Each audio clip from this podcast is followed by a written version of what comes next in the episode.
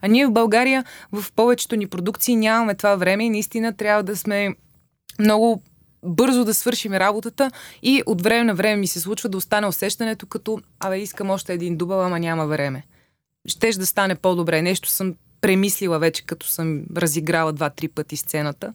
Но така е. Но пък това пък от една страна мисля, че пък българските актьори ни прави много големи машинки в това отношение.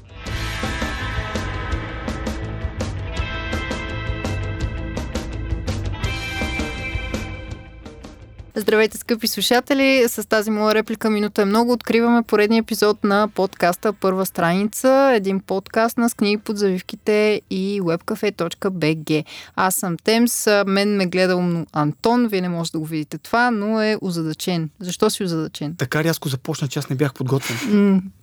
Аз ами веднъж и на теб да ти се случи в да, този подкаст. Да, три минути назад в момента. Нищо, да, здравейте, скъпи слушатели, да, вие слушате първа страница. А, как... това беше моливо, ми извинявайте. Да, тем в момента си играе с някакви неща. Може би е нервно, не знам.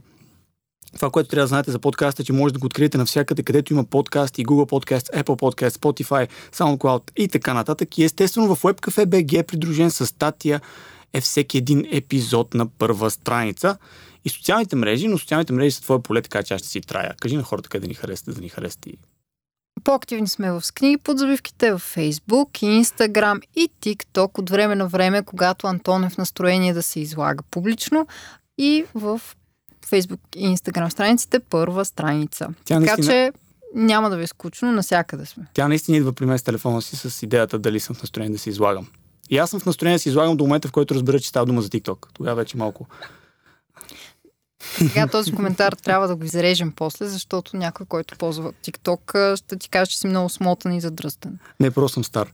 И не, няма да го изрежем, защото аз съм този, който монтира подкастите, така че остава си вътре. Поздравления всички, които ползват TikTok, следете ни там и се надявайте на момента, в който тем ще ме хване в настроение да се излагам. И мисля, че е време да премислим към смислената да част на този подкаст. съществената част на разговора ни и да ви представим нашия гост. Щом който, така си казал. Еми, няма да изненада с оглед на заглавието на броя, но... Но преди това имаме да ви кажем нещо важно. Този епизод на подкаста Първа страница достига до вас подкрепата на Storytel, платформата за аудиокниги, аудиосериали и електронни книги, която ви предлага достъп до хиляди заглавия на български и английски язик. От Storytel имат специална оферта за всички нови клиенти, които за първи път ще тестват приложението. Ако стартирате абонамента си до края на месец юли, ще получите 30% отстъпка за първите два месеца. Офертата включва и 7-дневен безплатен период. Какво означава това? че ако за първ път се регистрирате за Storytel, може да слушате безплатно в рамките на 7 дни, а след това да платите само по 9 лева на месец за първите 2 месеца. Без значение дали не сте пробвали Storytel до момента или вече имате абонамент, винаги на лице е въпросът коя аудиокнига да слушате. Едно свежо предложение с редица отличия е романът Времеобежище на Георги Господинов, който самият аз слушам в момента. Една многопластова история, в която хора намират в познатото минало убежище от настоящето. Комплексен роман, който за мен самия е първа и дълго на среща с творчеството на Господинов и с енигматичния персонаж Галстин. Тази среща обаче е още по-приятна благодарение на актьора, който чете време обежище в Storytel. Владимир Пенев, гостувал ни в 22 епизод на първа страница. И слушайте време обежище на Георги Господинов в Storytel, а ако все още не сте абонат на услугата, възползвайте се и от офертата, която ви дава възможност при нов абонамент до края на юли да получите 30% отстъпка от таксата за първите два месеца. Може да се откажете от абонамента си по всяко време, но потънете ли веднъж в разнообразния океан от заглавия на Storytel, едва ли ще го направите. Повече информация за промоционалната оферта ще откриете на storytel.com и в приложението Storytel, достъпно в Google Play и App Store. Давайте визитката като джентлмен. Много ви благодаря. Неда Спасова завършва надвис със специалност актьорство за драматичен театър в класа на професор Маргарита Младенова. Играла е на сцените на Народен театър Иван Вазов, театрална работилница с Фумато, Младежки театър Николай Бинев, театър София. Зрителите я познават от представления като Бесове, Ревизор, Франкенштайн и Няма да платим, няма да платим, както и от сериалите Откраднат живот, където играе сестра Кая Райкова и четвъртият сезон на Братия, където е в ролята на Елена Давидова. Участвала е и в няколко филма, сред които Дама сцена и Останалото е пепел. Не да не се страхува от различните роли, нито да си играе с огъня. Буквално. А ние ще запалим клечката с този разговор, дами и господа, не да спасова. Е, Здравейте. здравей. че си мълчах тук, докато обсъждате TikTok и социалните мрежи и гледам да се смея тихо, да не ви осложнявам после работата с рязане. В никакъв случай, даже смеха изобщо не пречи в такива ситуации. Я кажи тогава, сега сме на темата социални мрежи. А, ти какво правиш в социалните мрежи? Аз те следя много изкъсо в Инстаграм и в Фейсбук, обаче не знам дали имаш TikTok. Нямам. Не. Имам таен, който го направих, за да следя племеницата ми. Тя е на 7 и да, видя, да виждам какво качва, защото тя от време на време като хване телефона и качва разни неща и просто трябва да се следи. Само с тази цел го ползвам, иначе мисля, че не мога да поддържам и TikTok като социална мрежа. Там се изисква много време и вдъхновение. Аз нямам. Вдъхновение, определено се Да. изисква вдъхновение. И както уточнихме, готовност човек да се излага от време на време.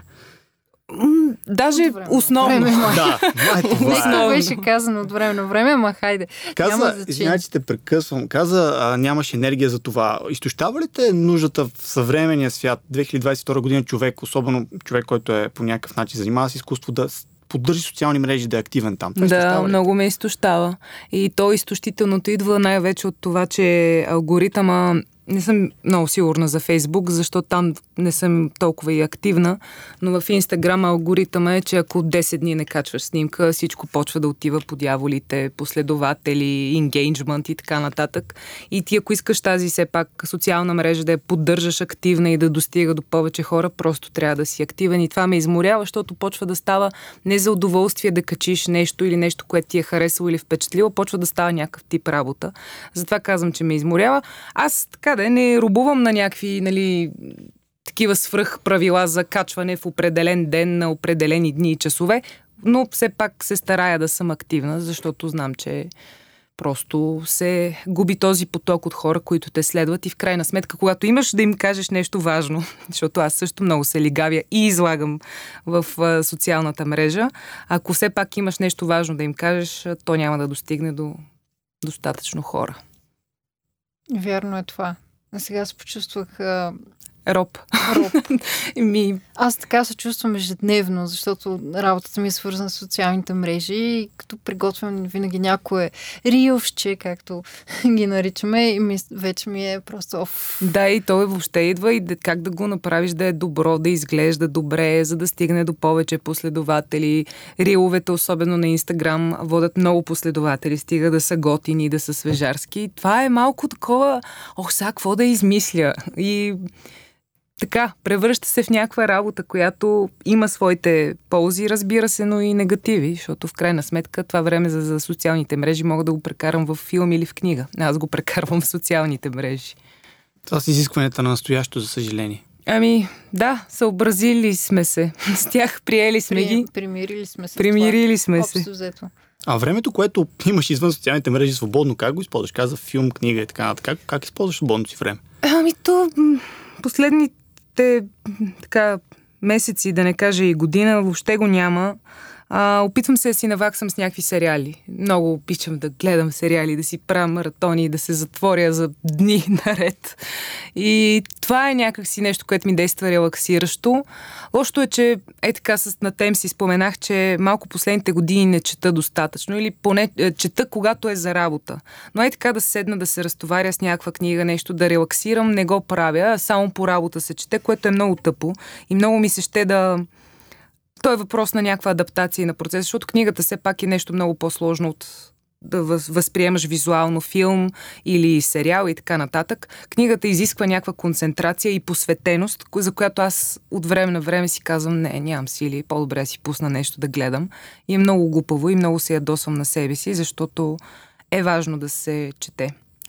Но е много често срещано като явление това, което ти казваш. Дори ние сме се сблъсквали ние с него. сме- Да, аз съм сигурна, че не съм единствена. Просто някакси времето стана такова. Ето, примерно, вчера си говоря с майка ми. Тя е адски четящ човек. И в последните 2-3 години каза, аз нямам сили да, да седна да чета. Даже вика събота и неделя, дори когато са ми почивни, аз трябва да изчистя, да сготвя, да не знам какво да направя, малко да се разходя а, сред природата. Просто стана толкова динамично това ежедневие, че ти нямаш някакси така спокойствието да се посветиш на книга, защото наистина да, книгата изисква някакво вътрешно спокойствие, не е външно. Нали? Ти и в градския транспорт можеш да четеш. И така, някакси така масово е това с книгите, но хората пък, които обичат да четат, си го налагат, за разлика от мен, и четат много. Последните две години и пандемията, според мен, оказа много голямо влияние това, което казваш ти за вътрешното спокойствие. Просто когато около теб новинарския поток и събитията по света, у нас и в приятелския ти кръг, дори семейството ти са натоварващи, напрегнати и прочее, няма го това спокойствие да можеш да се отдадеш на книга, може би. Има нещо такова. Има ти се прибираш вкъщи след работа с някакви мисли, които тормозят може би цялото човечество, не е само твоето битие и ежедневие. Има и такъв момент и ти просто искаш някакси да се изключиш. А между другото, книгата е точно такова нещо, което те изключва, но изисква енергия. И все по-малко хора, а, включително и аз в това число, влагаме тази енергия в нещо подобно. Решавам, че ще ми е по-лесно да гледам някой филм. Спомена, че четеш по работа.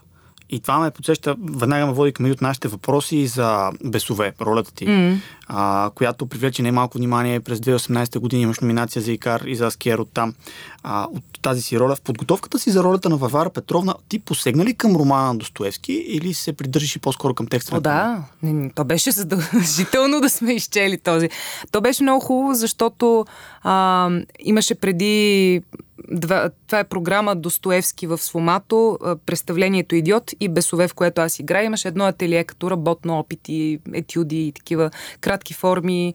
Бяха поканили Маргарита Младенова и Иван Добчев за а, този процес и след това си избраха хора, но беше хубаво, че тогава прочетох и Идиот и Бесове. Просто си казвам кога ще ги прочета тия романи. Те са огромни.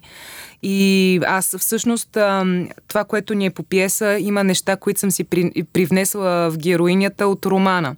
Там в Бесове има един, айде да е Степан Трофимович, ще излъжа как му е името на този герой, но той постоянно използва някакви френски думи, като тип елитно положение в обществото, да говори на френски, да се комуникира на френски. Моята героиня няма такива в как се наричат фран, франци... Как да Няма така, френски думи Няма в френски си. думи в речника си, да. Обаче някак си, понеже този персонаж липсва в нашата пиеса, а те двамата имат, понеже той е някакъв любим, той я харесва, тя го харесва, нали? Цялата тази линия няма в пиесата, но аз си хванах това с френските думи в моята героиня. Тя от време на време, както има някакъв драматичен монолог и изцепва нещо на френски, защото така говори. Това е елитно руско общество преди два века, там, когато е действието. И така, в смисъл, хванах си някои неща от романа, които ги нямаше. Те си бяха мое предложение към а, режисьора, за да дообогатиме този персонаж на тази Варвара. Този, който казваш, че липсва, не е ли този, за когото тя един вид се грижи финансово и да, неговия син Степан а, Верховенски му е да. синът, но Степан да, Трофимович ли беше Еми, той е всъщност Верховенски. Дали не е Верховенски? Наистина не му помня името на героя, но да, тя го обгрижва финансово, емоционално, ядосва му се. Те са много смешни, измисъл за тях двамата може да се направи пиеса. Те са много такива нелепи персонажи. И така, ден от въпросния липсваш персонаж в, нашата, в, така, в нашия прочит, в нашата пиеса, си вкарах тези от въпросния липсващ персонаж и мисля, че да обогатихме така този образ на тази Варвара Петровна. Затрудни ли те Достоевски? Между другото, само да вмъкна, това е единствената негова книга, която съм чел някога. Не ли си чел само бесове? Да. Аз съм а, тук изповядал една политика, сега ще го кажа и на вас, и на слушателите ни, че а, книгите, които са определени като класики, а, според мен не са чак толкова... Аз съм на мнение, че не е задължително човек всички хора да сме чели едни и същи книги, просто защото се водят класики. Исках да се запозная с това как пише Достоевски, умишлено не подходих нито към престъпление, наказание и към идиот, а към бесове и колкото спомням ми хареса. Но има един проблем и той е с, той е с тази, а, това разбиране, тази перцепция, че човек трябва да е чел определени книги. Ето, например, а, аз съм на мнение, че ако хванеш една книга в неподходящия момент, тя може да ти развали всяка бъдеща среща с автора. Така, например, Веднага Лев имам при, пример за това Кажи нещо. Малкият принц в първи клас задължителна литература мразех я тази книга. Нищо не разбирах. И вече като станах на 17-18 с абсолютен страх към тази книга. Измъчвала ме мисълта за тази книга. Прочетох я и си казах, аз съм била малка, аз нищо не съм разбирала. Тази книга не е за деца. И тя ни беше просто в задължителна литература от училище. Ето това нещо ми се е случвало в първи клас да ми дадат малкия принц, който аз не разбирам.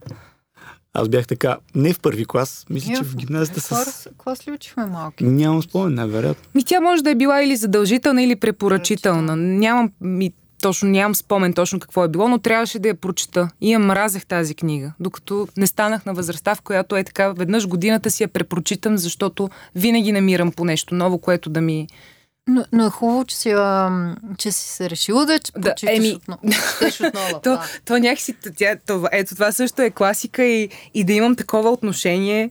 Нали, аз съм се върнала към нея и съм си казала, бе, чакай малко, бе, това, това е гениална книга, но не и за Наистина 6-7 момента, в който дете. се срещаш с дадена книга е много важен. Аз вече съм разказвала в подкаста за моето отношение към Спасителя в ръща, която прочетох много рано и след това много късно.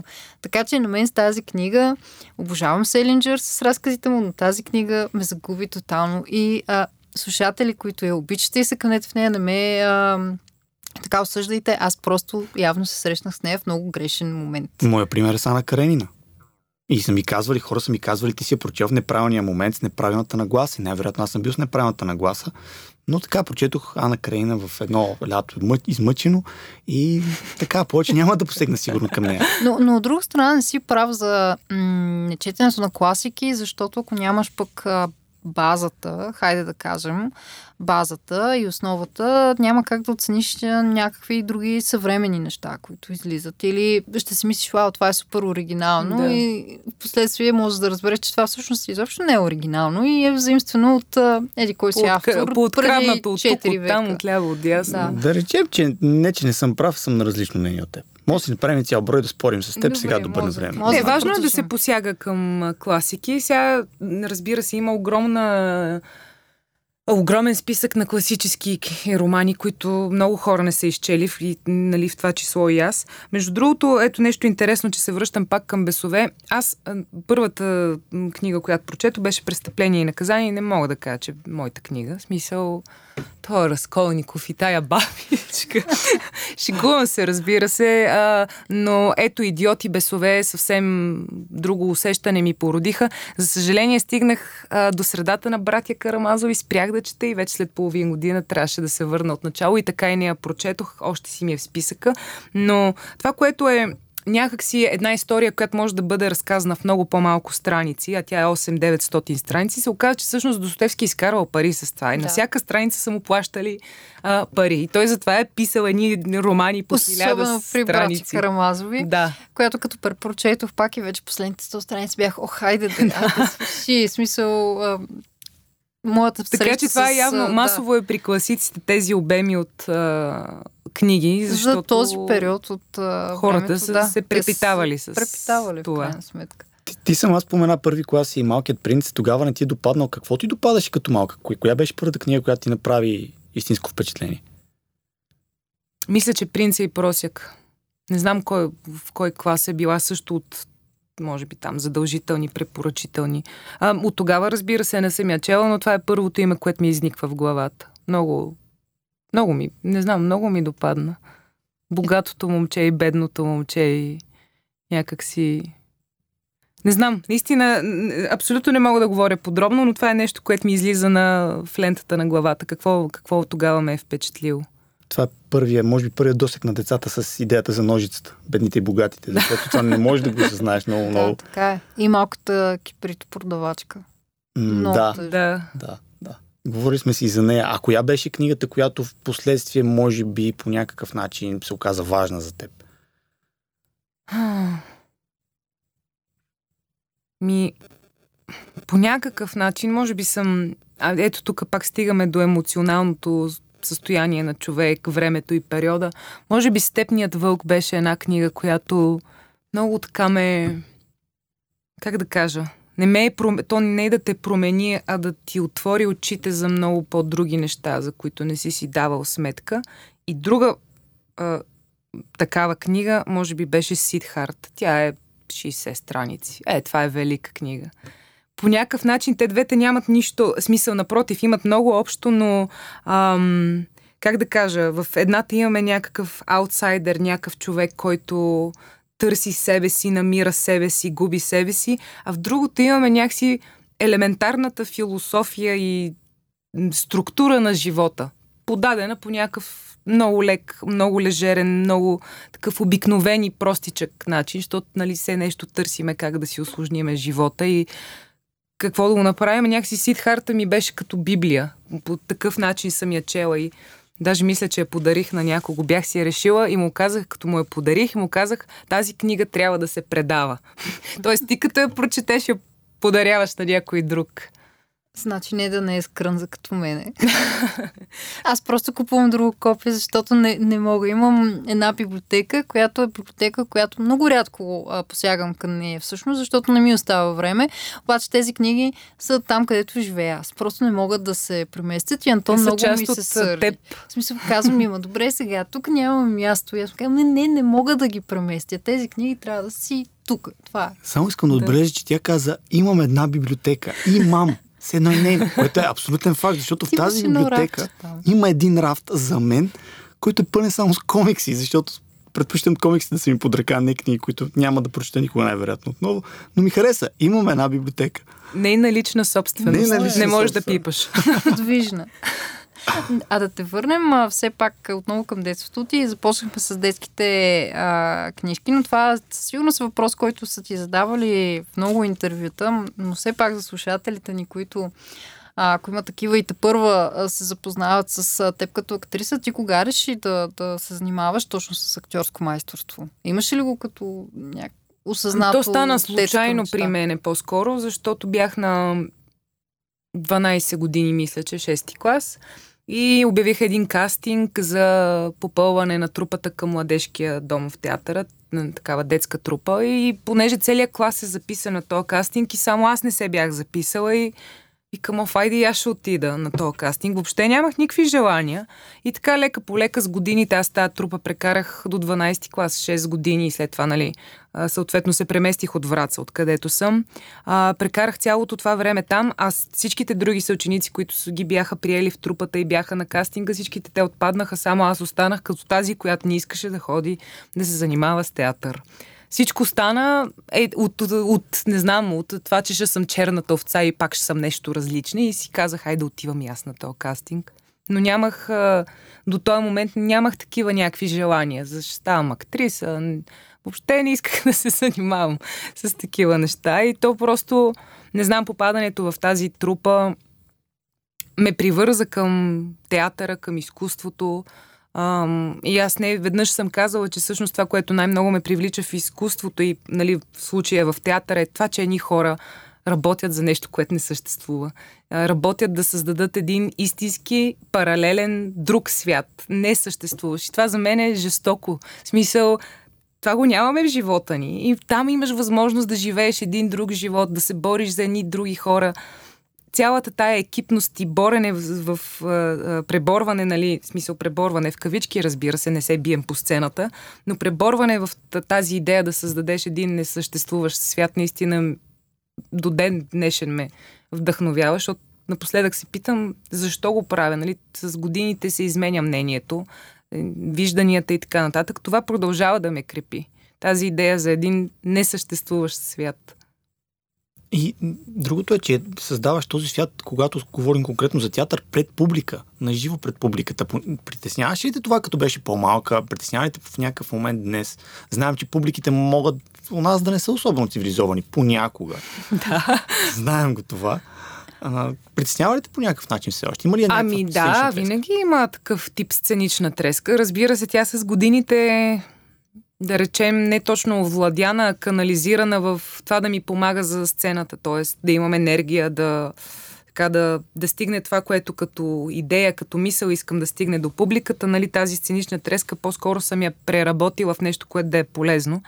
А, според мен е неизбежно да няма сценична треска, ако ти пука. Ако не ти пука и излизаш просто да, да кажеш някакъв текст и някаква пиеска и си тръгнеш, тогава според мен се обесмисля и тази професия на актьора когато му пука, това значи, че той иска да каже нещо повече на публиката, макар и от трибуната на сцената, макар и в някакъв текст, който не е реалност и така нататък. Така че винаги го има, но просто съм се опитала да го наместя тази енергия, която ти дава сценичната треска, да я канализирам в нещо, което така ми помага. И това ме кара, водиме към следващия въпрос. Щом канализи... намерил начин да канализираш тази енергия на сцената, какво се случва, когато обаче си пред камера и когато трябва да правиш дубъл пред дубъл, а сцената, а, така де, публиката всъщност са само хората от екипа? Появява ли се пак по някакъв начин или търсиш енергията в другаде? Ами, то там е малко по-различно. А, не, че не трябва енергия, но чисто физически не се изисква толкова енергия, колкото в театъра. А, е, как да кажа? Ами, има някакви моменти, като съм снимала, в които съм притеснена, неуверена, чуда се сега това как да бъде, как да стане. Сега, за съжаление, нали, общо взето повечето от българските продукции винаги няма пари и трябва да се снимат много бързо. И ти съответно имаш 2-3 дубъла максимум да постигнеш някаква емоция, някаква сцена да изиграеш. Случи ми се миналата година да снимам една кратка сцена, буквално минавам в кадър, казвам една реплика на испански и си тръгвам с Лиам Нисън две страници сцена, супер кратка, ми снимаха я 7 или 8 часа. Те не си знаеха текста и дори Илиам Нисън си обърка текста и си казвам, ето те, те се разполагат в някакви 7 часа за някаква много глупава сцена, сюжет на двама души си говорят в едно кафене, няма екшен, няма нищо. 7 часа го снимат това нещо. Те не просто могат да изградят нюанси в всяка една реплика, какво, кой за какво се бори от героите им, какво искаме да излезе от цялото това нещо и дори текста да не си знаеш, което разбира се е крайно непрофесионално, но дори ти имаш възможността в тия 7 часа да го кажеш този текст на, на сън да те бутнат да го знаеш. А ние в България в повечето ни продукции нямаме това време и наистина трябва да сме много бързо да свършим работата и от време на време ми се случва да остане усещането като абе искам още един дубъл, ама няма време. Щеш да стане по-добре. Нещо съм премислила вече, като съм разиграла два-три пъти сцената. Но така е. Но пък това пък от една страна, мисля, че пък българските актьори ни прави много големи машинки в това отношение. В смисъл, ние ако имаме 7 часа за сцена, то ще стане нещо велико. А какви други разлики си забелязала? Освен това, да речем, колко много време се отделя понякога за една кратка сцена? Ами... М- то въобще атмосферата е много по-различна, защото ти като знаеш, че имаш 7 часа, няма някакви хора да тичат, да се блъскат, да редят светлина, камери, бързо, бързо, няма време. Съвсем друга е атмосферата, но тя е абсолютно подчинена на средствата, защото ние в тези филми снимат по 2-3 сцени. В българския филм се снимат 8 сцени. Въобще разликата е огромна в това нещо смисъл, там атмосферата е много по-спокойна. Няма напрежение, няма караници, няма бързо-бързо ще излезем в овертайм. Това не може да се плати. Смисъл, като има, като прекрачат, прекрачим 12 часа, се плаща допълнително за несвършена програма. А, атмосферата е тотално различна и съответно и присъствието на актьорите аз виждам, че е много по-различно. Те са много спокойни. Няма този момент, дето от време на време българските зрители, ма те нашите много прииграват, театралничат и така нататък има го този елемент, доколкото един актьор е снимал много малко. Като почне да снима, това изчезва, но цялото това напрежение, с което може би ние присъстваме по някакъв начин, защото имаме много кратко време да си свършим работата, при тях го няма. И те са супер органични, супер естествени. Един текст, който няма никакво значение дали ще бъде казан или не, но звучи им толкова готино, че това е. В смисъл, нямаме време. Това е някакси нещо, за което много си мечтая малко да се попромени в нашата в нашата професия. То не е само за актьорите. Един оператор, като има 6-7 часа, ще го светнеш, ще го направи супер готино, ще го заснеме готино, ще направи интересен кадър, режисьора някакви неща, нали. В това отношение някакси със сигурност ще е много по-добър крайния резултат, ако разполагаме с повече време, но времето в киното е пари. Тоест, да разполагате с повече пари. Това ме връща на разговора ни с Теодора Духовникова, която също разказа подобна история, как не се е одобрила в, някаква, в някакъв дубъл, който е направила и колко трудно било да отново да уреди, просто да го заснемат а, да. след а, монтаж отново.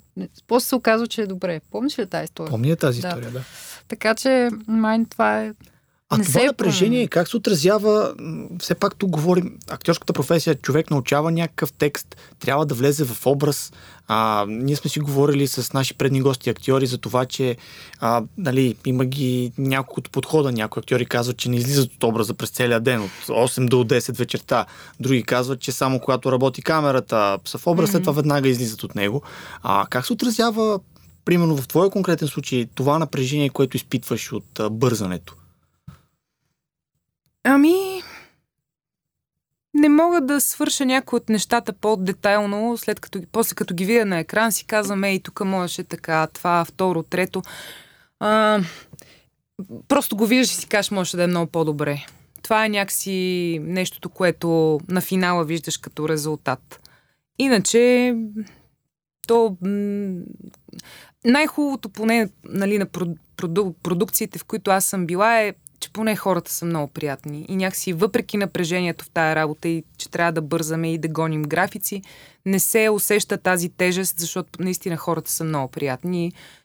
Времето минава, закачате се леко, шеги и така нататък. Смисъл това наистина е нещото, което спасява тази трудна а, обстановка за работа. В смисъл тя не е трудна обстановка, като, като физическа работа трудна за изпълнение за това време, в което имаме. Така че хората наистина много помагат. Каза, че Екипа. хората, екипа е важен. А, ти се включи в братия от неговия четвърти сезон, Мгм. нали така? Беше ли ти трудно да попаднеш в една среда, която вече е разработена три сезона и изведнъж нали, ти идваш като нов персонаж, като нов колега, който трябва да се напасне с целия екип? Да.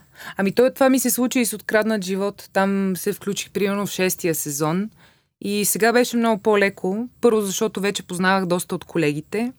А, и второ, защото те пък наистина пък екипа на брати е много компактен, доста по-малко хора и въобще от раз се разбрахме, комуникирахме. Още на първия ден почнаха шегите и смешките. Даже леко такава бях, не да дръж се малко по-сериозно, не може да си такава лигава.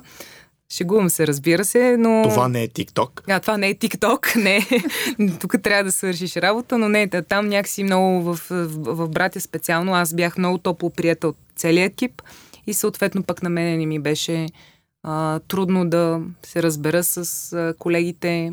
И наистина това, че вече познавах някаква част от тях, също мисля, че е помогнало. Казваш в едно интервю, че а, когато е дошло предложението, когато си започнал да работиш по сериала, ти всъщност вече си искала такъв многопластов персонаж, който да изиграеш. Телевизията ли реално е а, полето, на което според теб един актьор или актриса може да развие такива персонажи днес? Ами.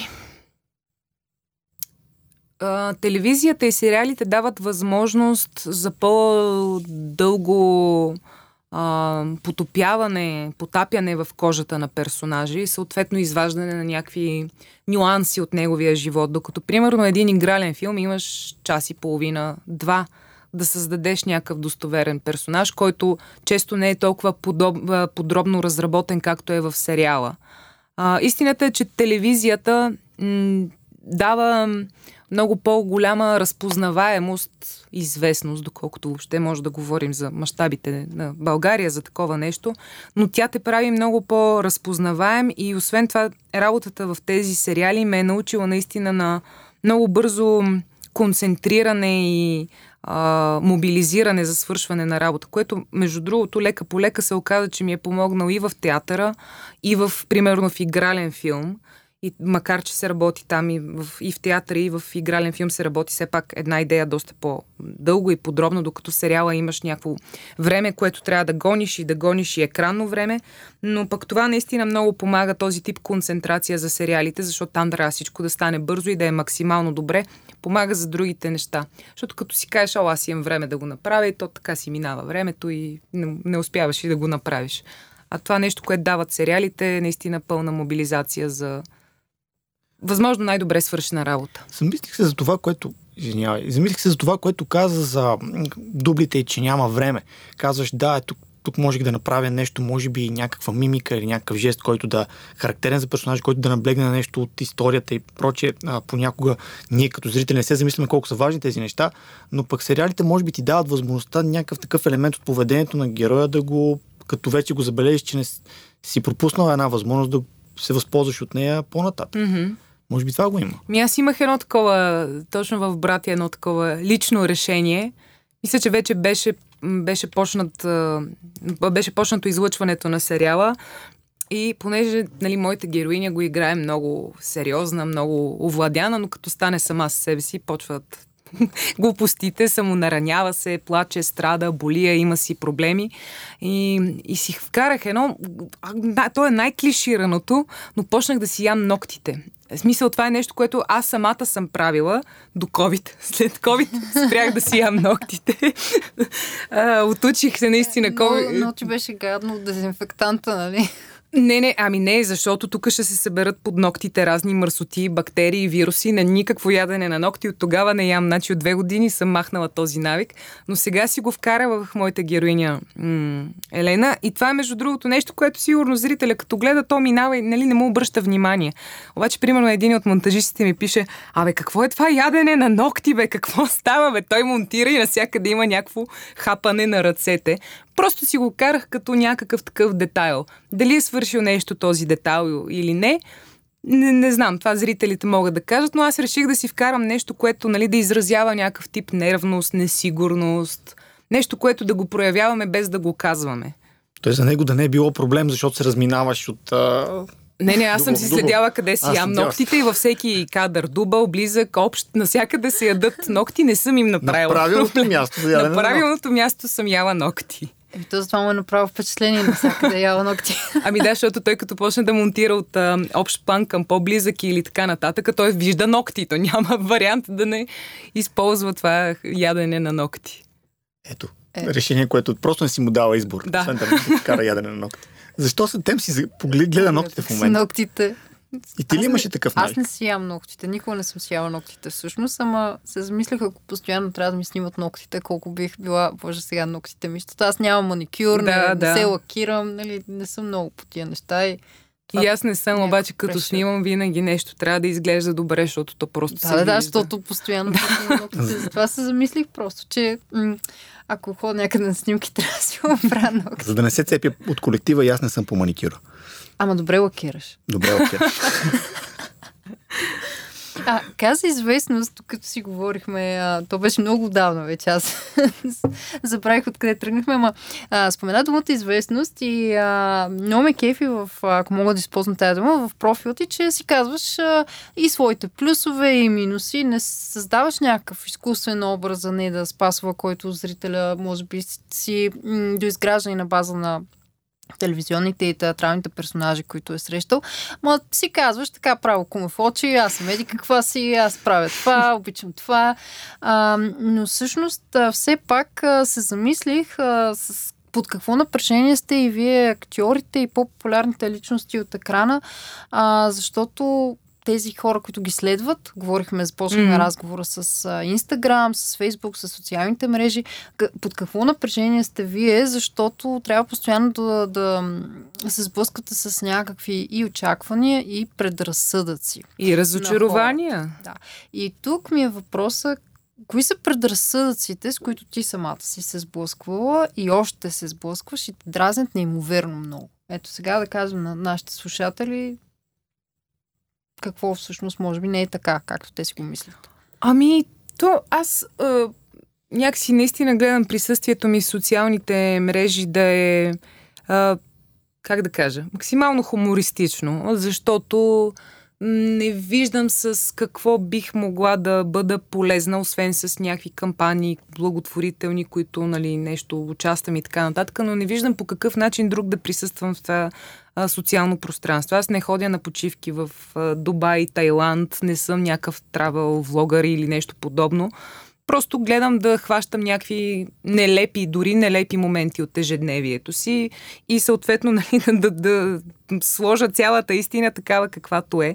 А, защото мен наистина много не ме кефи това да ме приемат като ао, ти тук сега си актриса, вие актьорите. Абсолютно не ме кефи. Аз съм нормален човек като всички останали, имам нормални нужди като всички останали, а, движа се с градски транспорт постоянно, аз нямам проблеми с градския транспорт и до някаква степен, особено метрото ми е за предпочитане, а, карам тротинетки, колелета си наемам по улиците, смисъл аз съм нормален човек. А, предразсъдък, с, с който съм се срещала, може би е това, че тя е много сериозна, важна и знам, че това го излъчва лицето ми. Просто така ми е физиономията. Какво да правиш, такова ми е дал Господ. И това е нещо, което се опитвам нали, да преборя в хората, че аз не съм някакъв лош зъл човек или супер сериозен и без чувство за хумор. Това е нещо, което някакси се стремя да, въпреки тази визия на такъв сериозен човек, да отменя това, че аз не съм такъв човек и всъщност имам и чувство за хумор и, и, и разсмивам и колеги, и приятели. Това е някакси нещо, което много то, какво значи да те дразни? Не да те дразни, ама някакси да няма общо с реалността, защото ако си намерил рецептата, трябва и на мен да ми я даде. ами, самоирония е, у, у, мисля, че е една голяма част от рецептата за това нещо. Тоест, приемане на, на негативните ти, то даже не са негативни, но да речем слабите ти страни. Приемане на тях и абсолютно слагане на масата на ситуацията и мен не ме е срам от негативните ми страни, аз имам много такива Просто даже ги използвам като някакво средство, което хората да разберат, че аз съм нормален човек. Мен ме, мен ме забавлява винаги това как някой си изгражда мнение на, за друг човек на база само, ето той изглежда много сериозен. Той е супер студент, примерно, защото ме... Този момент гледа еди как си. А, да. Това винаги ми е много забавно, защото аз самата много често съм се сблъскала с това. Дори някои от най-добрите ми приятели винаги казвам, ми аз като те видях за първи път, си мисля, че си е бати на дутата. И аз бях така, ми супер много благодаря, нали? А, няколко години по-късно. Какво Разбира, мислите по въпроса сега? няма нищо общо с това първо а, впечатление. това, е, това е проблема с първите впечатления и там ми тръгна и въпроса. Реално хората си представят, че актьорите винаги ходят на някакви вечерни събития, облечени да. с, с лъскави, скъпи коли. дълги роли, карат скъпи коли. Но това може би ни е наложено и от това, което виждаме в Холивуд, ами, примерно. Най-вероятно Не, че тези там е хора наложено. също нямат някакви нормални чувства, емоции, а, някой от тях, примерно. Ми, искам да ви кажа, че актьорската заплата в театрите е малко над минималната. В смисъл, а, това е нещо, което даже имах една така дълга публикация. Малко се бях разгневила и реших да си сложа всичко. Просто хората с някакво усещане, че те актьорите изкарват луди пари, карат коли, къщи, имоти. Няма нищо такова. Повечето актьори са, даже аз, нали, за, аз съм щатна актриса на трудов договори, имам някаква сигурност, но актьорите, които са фриленсъри и абсолютно са от проект за проект и каквото дойде, там е положението е днеска има, утре няма. Така че аз, може би в България да има 4-5 актьори, които нали така по някакъв начин имат повече средства и а, се издържат а, свободно и спокойно. Но като цяло, нали, нямаме нищо общо с този холивудски стереотип с лъскавите рокли, червения килим, скъпи коли, скъпи почивки. И точно това погрешно разбиране води и до друго нещо. Сега, докато ти го разказваш се замислих, а, хората не знаят тези неща а, благодарение на разговори като този, те разбират, от хора като те разбират каква е ситуацията с заплатите в бранша, с трудностите, пред които се справят актьорите. И ми е направило впечатление, например, а, как когато видят някой актьор в реклама и не винаги, често има реакция, а то се е продал. Чакай малко, това му е работата. Mm-hmm. Той, той играе роля, той не играе себе си в рекламата, той играе някаква роля в рекламата и това също е работа и този човек трябва да изкарва пари с занаята си. И винаги ми било това странно и на мен като, а, като разбиране. Не за друго, защото ето, те спомена за Холивуд. Наскоро в WebCafe се появи една статия за брака на Том Круз и Никол Кидман. Малко далеч mm-hmm. отивам, сега ще разберете защо. И точно там а, ставаше дума за това колко труден е бил техният живот до някъде изради известността им този лъскав живот, събития и така нататък. Обаче това се отразява, тъй като двамата са актьори, това се отразява на личното им време, на начина по който комуникират с хора, затворили се, били са твърдо обвързани един mm. с друг, което после пък се отразява и на раздялата им, защото като разделиш двама души, които са свикнали да живеят едва ли не като единица, за, за да се предпазят от света да. около себе си. И та, ето това е интересен пример. Ние си мислим, нали, ние казвам хората, които не сме, не сме актьори, а може да мислим, че това е един много лек, много простичък, спокоен живот, богат живот, но той носи много товар. Ами, да. В смисъл, особено като, примерно, като пуснат някакви папарашки снимки и някой а, си бърка в ухото. Ужас. В смисъл, как, как може, може някой си бърка, бърка в ухото? Нали? Това не е човек все едно. Така че това има някаква тежест, но аз пак казвам, мисля, че в България така, нямам, имаме наистина едни 4-5 човека, където като ги видиш на улицата няма как да ги объркаш кои са. Ами за тебе се намират статики, такива папараски. Да, и има от време на време и те са бъ, по-скоро базирани на някаква моя публикация. След това всичко е доизкривено в, в тази публикация. Някой си е доизмислил. Някой си е доизмислил. А, имах и една такава с написани реплики. Точно цитат. Казва тя. Викам, ау, как хубаво съм се изказала Изказала. тук. Добър ли беше цитата, смисъл? Добре ли беше конструирано изречението? Да, да, граматически беше правилно, но аз все пак си познавам словореда и словото и въобще с възможностите на словото и просто прочетох мислите на човека, който го е написал това нещо. Ето още едно предизвикателство, с което актьорите се сблъскват. Това да някакви хора да се упражняват да, да им вкарат думи в устата в жълтите си Да. публикации.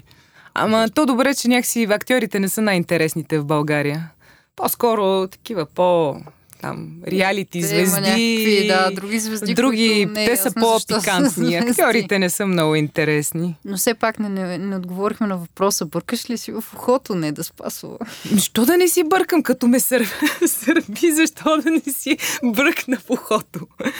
Ето сега Сега гледам да не, да, да не го правя много публично, сега не е възпитано много, но... Тем Така. се стараят да ми помага с заглавията за статите в вебка. Да. Ето, Скандал. това беше цялата идея, беше това. Ето. Ам, говорихме си за впечатленията, които си натрупала в работа си, опита. Този опит в един момент става достатъчен, за да се почувства човек а, готов да го предаде нататък. А все още си асистент преподавател в надвис? Или не си? Ами, да. Ам, то работата е там, че да, специалността сценична реч, то не е специалност, извинявайте, дисциплината сценична реч е само две години. Мгм. И следващите две години на образованието на студентите, а, екипът по сценична реч е по-скоро като помощник в изграждането на дипломните им спектакли. Вече нали, имат друга функция екипът и няма такава отделна дисциплина сценична реч. Та всъщност приключих преди една седмица с а, втори курс и въобще финалният им изпит по сценична реч. А какво е усещането да си от другата страна? Не да трупаш знания някой да ти помага да, Да. да развиеш таланта си, а да помагаш на други хора. Ами, първо аз някакси тази работа, когато ме поканиха в този екип, бях много щастлива, защото си казах, най-после ще работя с млади хора. хора. Аз съм работила много с деца. И сме, нали, съм им преподавала актьорско майсторство, но при децата е по-различно. Там трябва всичко да минава през игра, да е интересно, за да не им се губи вниманието. Докато до- тук си казах, ето студенти, зрели хора, с две думи ще се разбираме. Повечето от тях се занимавали вече с актьорско майсторство под една или друга форма. И всъщност се оказа много полезно за мен да бъда отстрани. Тоест да виждам някакви неща, които аз самата на сцена или пред камера не съм си давала сметка. И като ги гледаш отдолу, ти взимаш много такъв а, взимаш много, много информация, която на тебе ти е полезна. А, на мене много ми се щеше, така, надявам се да съм им оставила нещо на, на студентите, на които преподавах. Много ми се щеше да им предам актуалния опит и актуалната ситуация в българския театър и в киното и в сериали и така нататък. Нали, аз съм се занимавала с всичко това, включително, примерно, и с дублаж. А, просто бях нали, натрупала доста неща, които исках да им кажа. Така и така, еди какво си, второ, трето, за да мога да им улесня пътя, защото на мене много от нещата са ми се случвали за първи път. Не е имал кой да ми каже какво да правя, как да постъпя, как да го направя. Сега аз по-скоро наистина в този екип, понеже сме трима общо колеги, в този екип аз бях като човека с пресния опит, който може да го предаде на, на студентите. Надявам се да съм им помогнала до някаква степен. От тях си научила нещо, а какво научи от а, всички режисьори и актьори, с които работи през последните години? Кой беше, може би, най-ценният урок, който извлече от практиката, не толкова от теорията и годините в университета? Ми то е, то не знам дали е точно конкретно от някой режисьор или постановка или някакъв проект. А, нещо, което още преди време разбрах, обаче то е много трудно да си го бутнеш в главата и да го направиш а, философия на живота ти е да не ти пука. Не да не ти пука за работата, нали, да ходиш неподготвен, а да не ти пука за резултата. Ще стане ли, ще стане, няма ли да стане, ще го харесат ли хората, какво ще си кажат. Е, това е нещо, което и на студентите се опитах да им предам, защото аз като студентка много съм си късала нервите с тук не ми се получава някакъв етюд. Е, верно ли, бе? Не, да затова ли, затова ли се ядосваш? Не, а, нали, да не ти пука не значи да не си свършиш работата и да а, въобще да неглижираш какво се случва, да не ти пука как ще бъде прието, ще стане ли добре, няма ли да стане. Важното е някакси ти да живееш свободно в това. И това в театъра е много важно, защото ние работим за премиера той, да, или за сериал, или за филм. Ти работиш за някакъв финален резултат, който има срок, който трябва да излезе. И когато нали, почнеш да се напрягаш, о, ще стане ли, ще го направя ли, става ли ми ролята, еди, какво си, почваш да да, да губиш чара на цялото това нещо. Ти почва да се превръща, освен всичко останало, в някаква мъка и ти си кажеш, ма чакай малко, аз тази професия обичам и трябва да я върша така, че за да я обичам. И за да я върша така, че за да я обичам, на мене не трябва да ми пука за резултат. Каквото стане, аз излизам, правя това, в което вярвам, това, което съм работил, това, което съм репетирал, пък резултата, какъвто и да е, ще има резултат, няма да избяга. Така че май това е основното нещо, дето някакси не, че много съм си го набутала в главата, но винаги съм имала ситуации, в които като си кажа, не да, спри да ти пука и те стават нещата. А моментите, в които съм да стане, да стане, да стане и те вече на някакви смъки се насилваш да стане и никога не става. В момента, в който спре ти пука за, за всичко това и нещата стават от само себе си. Това, това винаги е така. То въжи за всички професии. Аз си спомням как предната ми работа една колежка ми каза, че а, момента, в който аз съм се вписал в екипа и съм започнал наистина да работя добре, бил момента, в който проличал, че е спрял да ми пука. Т.е. Да. да, да мисля, може би, за крайния резултат, да се напрягам. Да, да мислиш как ще те приемат, ще те харесат ли, ще се адаптираш ли, ще се вместиш ли в този екип, примерно. Като спре да ти пука, става много по-лесно за всички, не само за тебе, за всички става много по-лесно.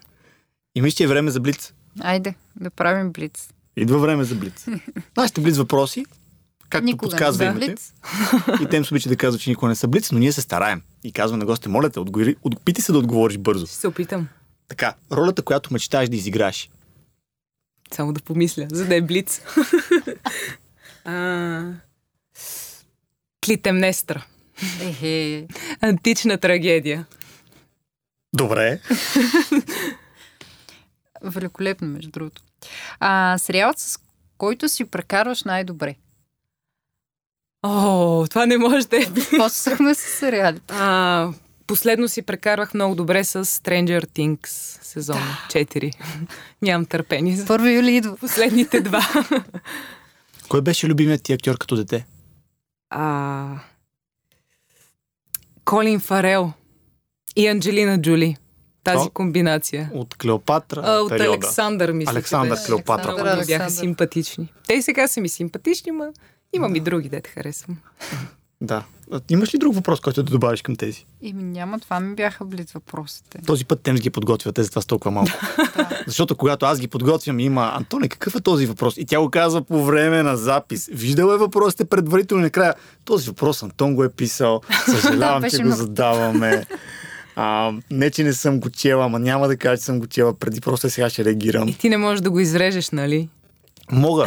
Аз съм на принципа, че в подкаст всичко трябва да влезе. Както ще влезе и онова, което говорих за TikTok в началото.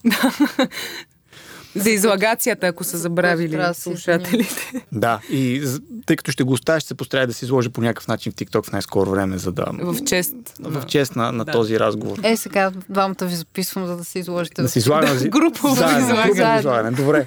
А, освен да ти благодарим за този разговор, много бързо мина времето. Да, ще трябва да правим втори. Ще трябва да, направим втори. Ние сме на този принцип. Разбираме Много се хубаво. с гостите така и така. След известно време пак. Много ти благодарим, че прие поканата ни и а, покрай нас се надявам да почнеш да слушаш подкасти. Много е хубаво. Благодаря ви аз за много, много, много приятния разговор. Скоро не съм имала такъв. Да си призная. Ние ти благодарим за тези мили думи. А вие, скъпи слушатели, Знаете, Тем го каза в началото. Абонирайте се за книги под завивките и първа страница подкаст във Facebook, Instagram, о боже господи, TikTok.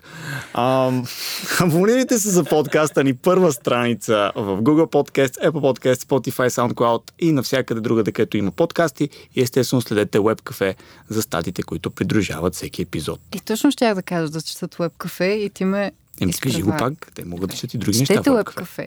Окей, okay, благодаря. Статията за не да ще пише. Добре. да знаете, ако не ви харесате за, веб, за неда в WebCafe, тем си е писала. Това беше всичко от нас. Чао!